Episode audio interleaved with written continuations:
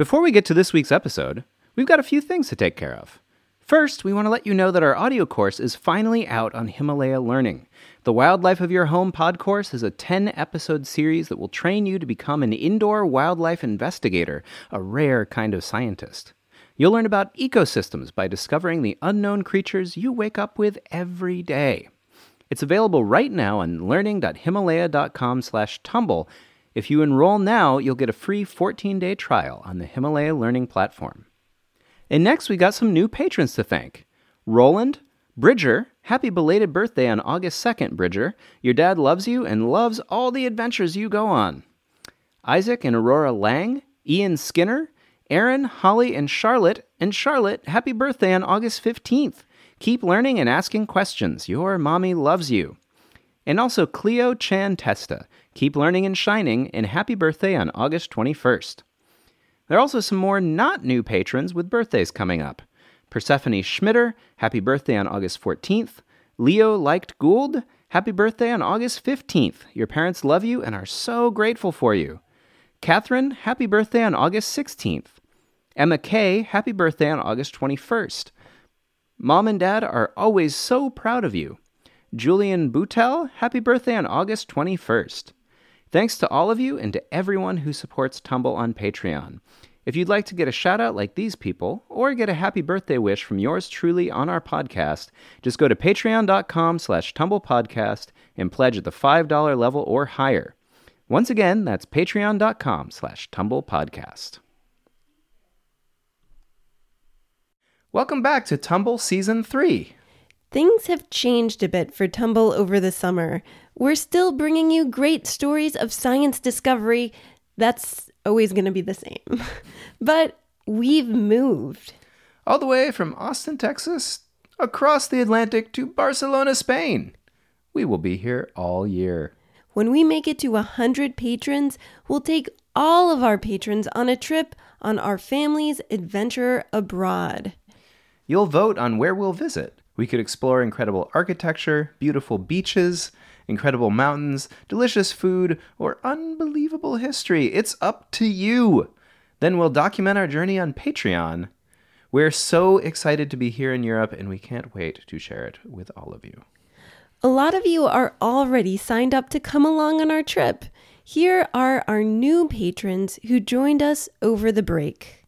Josie Alexander, who is six years old, Carrie and Jeffrey Hobson, Kestrel Bartley, Jesse Borer Clancy, the Crowley family, George Bird, Neil E. Martin, and Tanya Longmire. You can join these awesome people by signing up at patreon.com slash tumble podcast. You can give just a dollar and that's great. You'll also get our regular rewards like our ad free podcast, a shout out on the show, or even a Tumble t shirt. Plus, you'll be the first people we ask when we need special recordings for episodes, which we plan to do a lot more of this season. Now, on to the show. Hi, I'm Lindsay. And I'm Marshall. Welcome to Tumble, the show where we explore stories of science discovery. Today, we're asking how human memory works. How is it that we can remember tiny details from years past for our entire lives? We'll talk to a scientist who's searching for the answer within a tiny molecule.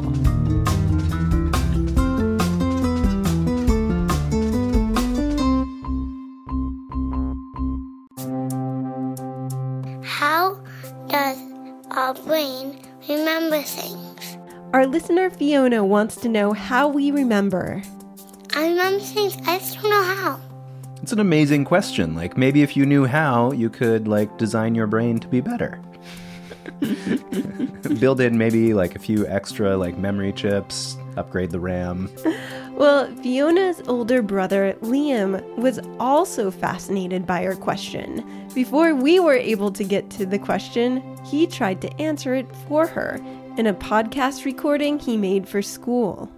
Scientists are working on how we remember things, so we don't have the full answer.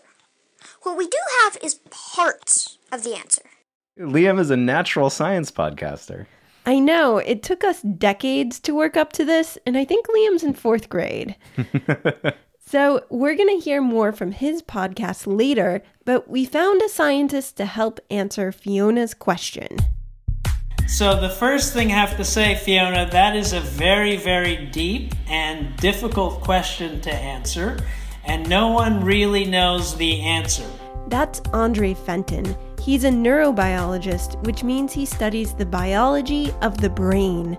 It's his job to find out how our minds work. So, the first thing you have to realize is that memories are a record of your experience. It means that your brain first has to have the experience, and a record of that experience is stored in the brain, and that's what we call memory the record of the experience. Uh, that makes sense. You have to have something to remember before you can make a memory. But what is a memory anyway? Here's how Liam answered that question. Storing a memory involves chemical changes in the nerve cells of the brain, or in the substances that carry messages across the tiny gaps between the nerve cells. These gaps are called synapses. That's basically what Andre told me too. A human brain has something like 80 to 100 uh, billion neurons. Well, that's a lot of neurons, or as Liam called them, nerve cells. Each neuron makes connections to other neurons at things called synapses, and each neuron on average connects to something like 10,000 uh, other neurons. Neurons kind of look like trees with a thin trunk and branches sticking out all over, and they connect with each other in a thick forest of chemical intersections called synapses. There happen to be something like a quadrillion, that's a very, very large number of these synapses. When you have an experience, a pattern of electrical activity lights up your neurons. So, something that actually happens to you breaks down into electrical impulses in the brain? Exactly. Our memory is created by neurons connecting through synapses. When those neurons become active together, the junction or the synapse between those neurons gets stronger or weaker in a pattern, and that's the memory. There's a lot to learn about how the human memory works, but Andre wants to know just one thing how the memory persists. What does that mean? Does that mean like it won't stop asking for cookies? it means when we're 70 years old, how do we still remember something that happened to us when we were five? Where's that memory stored and how? That's the crazy thing, right? For us to store memories, we have to make a physical record somehow. But it's not like a record player or a piece of paper, but the belief is that there's something physically that must happen. And so we've been working on trying to understand and discover what that physical thing is. Wow. So he's looking for what physically makes a memory, but how do you find that? Where could that be? That's where the scientific process comes in. It's like a roadmap for science. Andre described it like setting off on a journey. Early on in the journey, what we had to do was um, pick something that we could study that looked like it could be a memory. So we had to start with a theory. In the 1950s, scientists came up with a theory that when neurons connect, something happens that makes it more likely that they'll become active together again. That activity is what lets us hold on to our experiences. And so that seemed to be the natural place to start. Scientists zeroed in on the hippocampus. And that's the part of the brain that's most important for memory, so don't lose it. and a tip. I mean, it's just really cool. it's also the part of the brain that's most important for memory in rats. And that's why scientists study the mechanics of the brain using rats as a model for humans. So we studied how hippocampus um, changed after you caused hippocampal neurons to become active together. What they found was a set of mysterious molecules. No one knew which role each one played, they were just kind of hanging out there. neuroscientists each claimed their own molecule to study. And so, in some sense, every experimenter has championed, which means they are promoting their molecule as the crucial molecule or as an important molecule in the process of memory. Andre paired up with a biochemist named Todd Sacktor, who had chosen a molecule called PKM zeta. That's a great name. Band name, call it. We're PKM zeta! It's like a synth pop. you think that's what they would play? PKM Zeta. Yeah, definitely.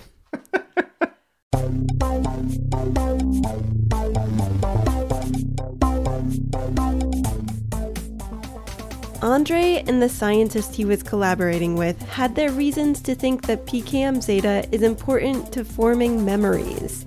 But to prove it, they had to show that without it, you can't make memories. That's the first thing that we did because it seemed easy, the easiest thing to do, which is to erase a memory. It's easy to erase a memory. Like, can they pick a specific one? Like that time I farted in Spanish class in seventh grade. we could actually design another molecule, a chemical, a drug, in fact, that would specifically interfere with PKM zeta in a very particular way so that it couldn't do its normal job. They set up an experiment where the rat was placed on a circular disc. Part of the disc was electrified and gave the rats a small shock. All the rats learned quickly to avoid it. Kind of like I learned to avoid that electrified bathroom we have. it only took me five or six times. now you you never go there. and nobody goes there. Why do we even have that? Mm, came with the house. Anyhow, they gave a group of the rats the PKM zeta blocking drug. So if PKM zeta was important, the rats who had taken the drug would not remember that that part of the disc was to be avoided. And that's what we observed. That's crazy. So just blocking this one molecule and the rat's entire memory of the experience disappeared? Yep.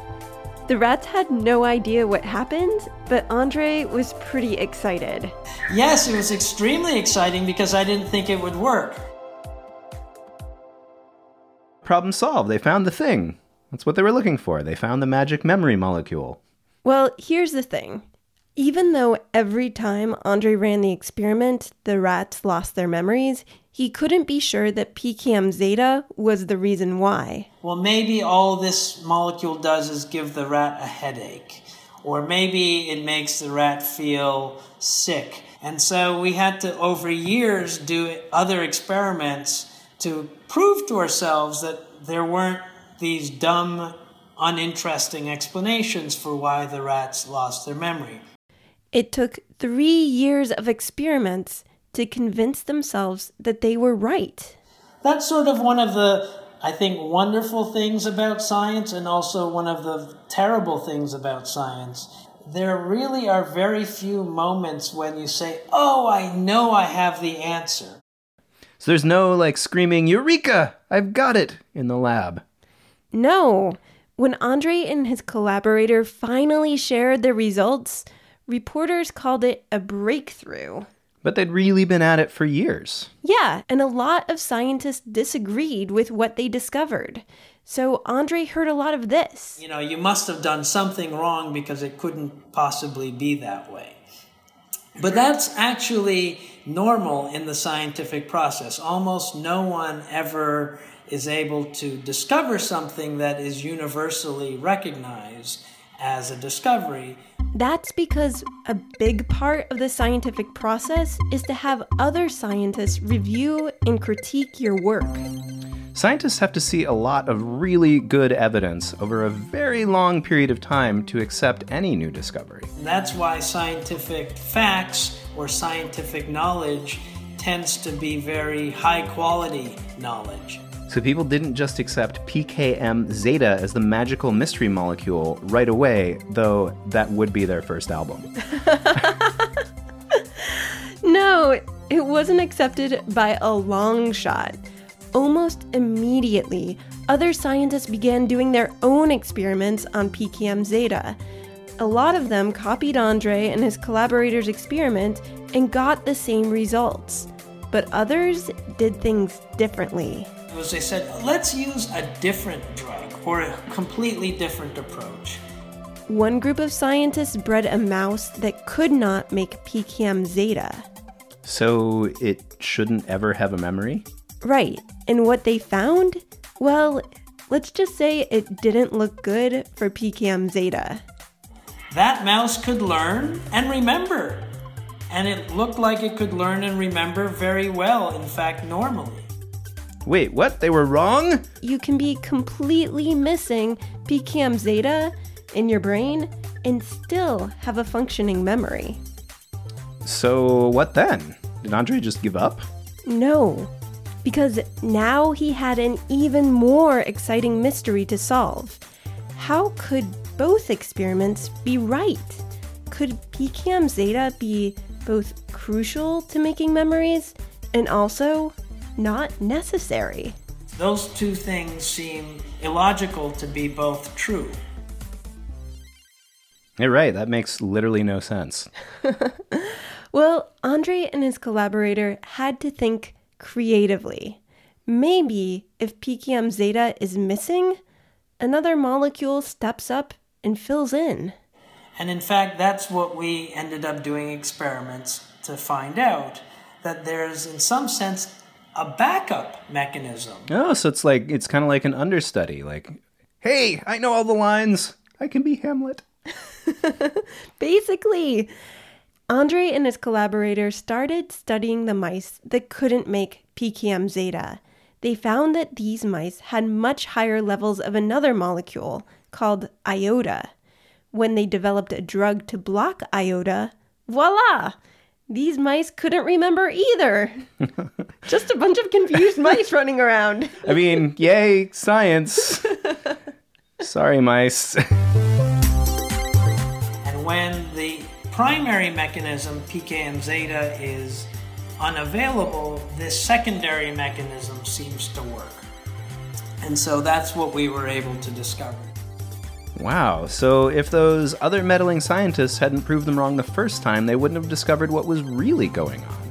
Yeah, so everyone hates to be wrong, even Andre, but in the grand scheme of science, it's necessary. It's even helpful.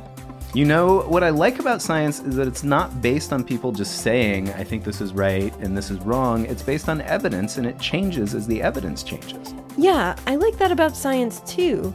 And scientists are always finding more evidence to revise and refine their understanding of the truth. Science is actually a way of looking at the world, a way of organizing information, and ultimately a way of making arguments about what we know and what we don't know that are strongly based on physical, measured evidence, not just opinion, not just authority.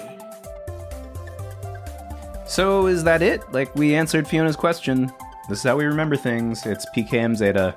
End of story. Period. no, it's it's just a piece of the puzzle. As Liam says, We still have a long way to go to find the full answer. what we know now is that a molecule called PKM zeta plays a role in memory formation and that it has a backup. That really doesn't tell you how the memories are even organized and how they're stored. We don't know how much PKM zeta is made. We don't know where it goes. We don't know how long it lasts there. We don't know what it's doing there. Oh man, that's a lot of work to do. Definitely. But it's worth it. We'll be able to understand the brain better. And if we can understand the brain better, we'll be able to understand all brain functions and dysfunctions in a fundamental way, in a better way.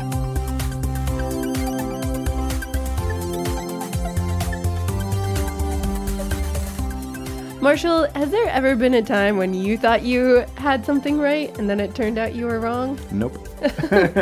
Come on, think. Okay, I mean, literally every day that happens. At least once.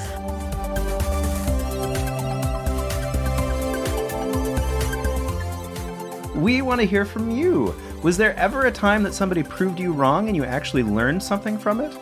Before or after you got upset? Maybe a fact of science that you thought you knew, but didn't have quite right.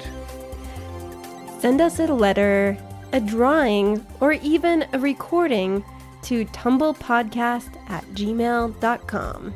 We want to find out.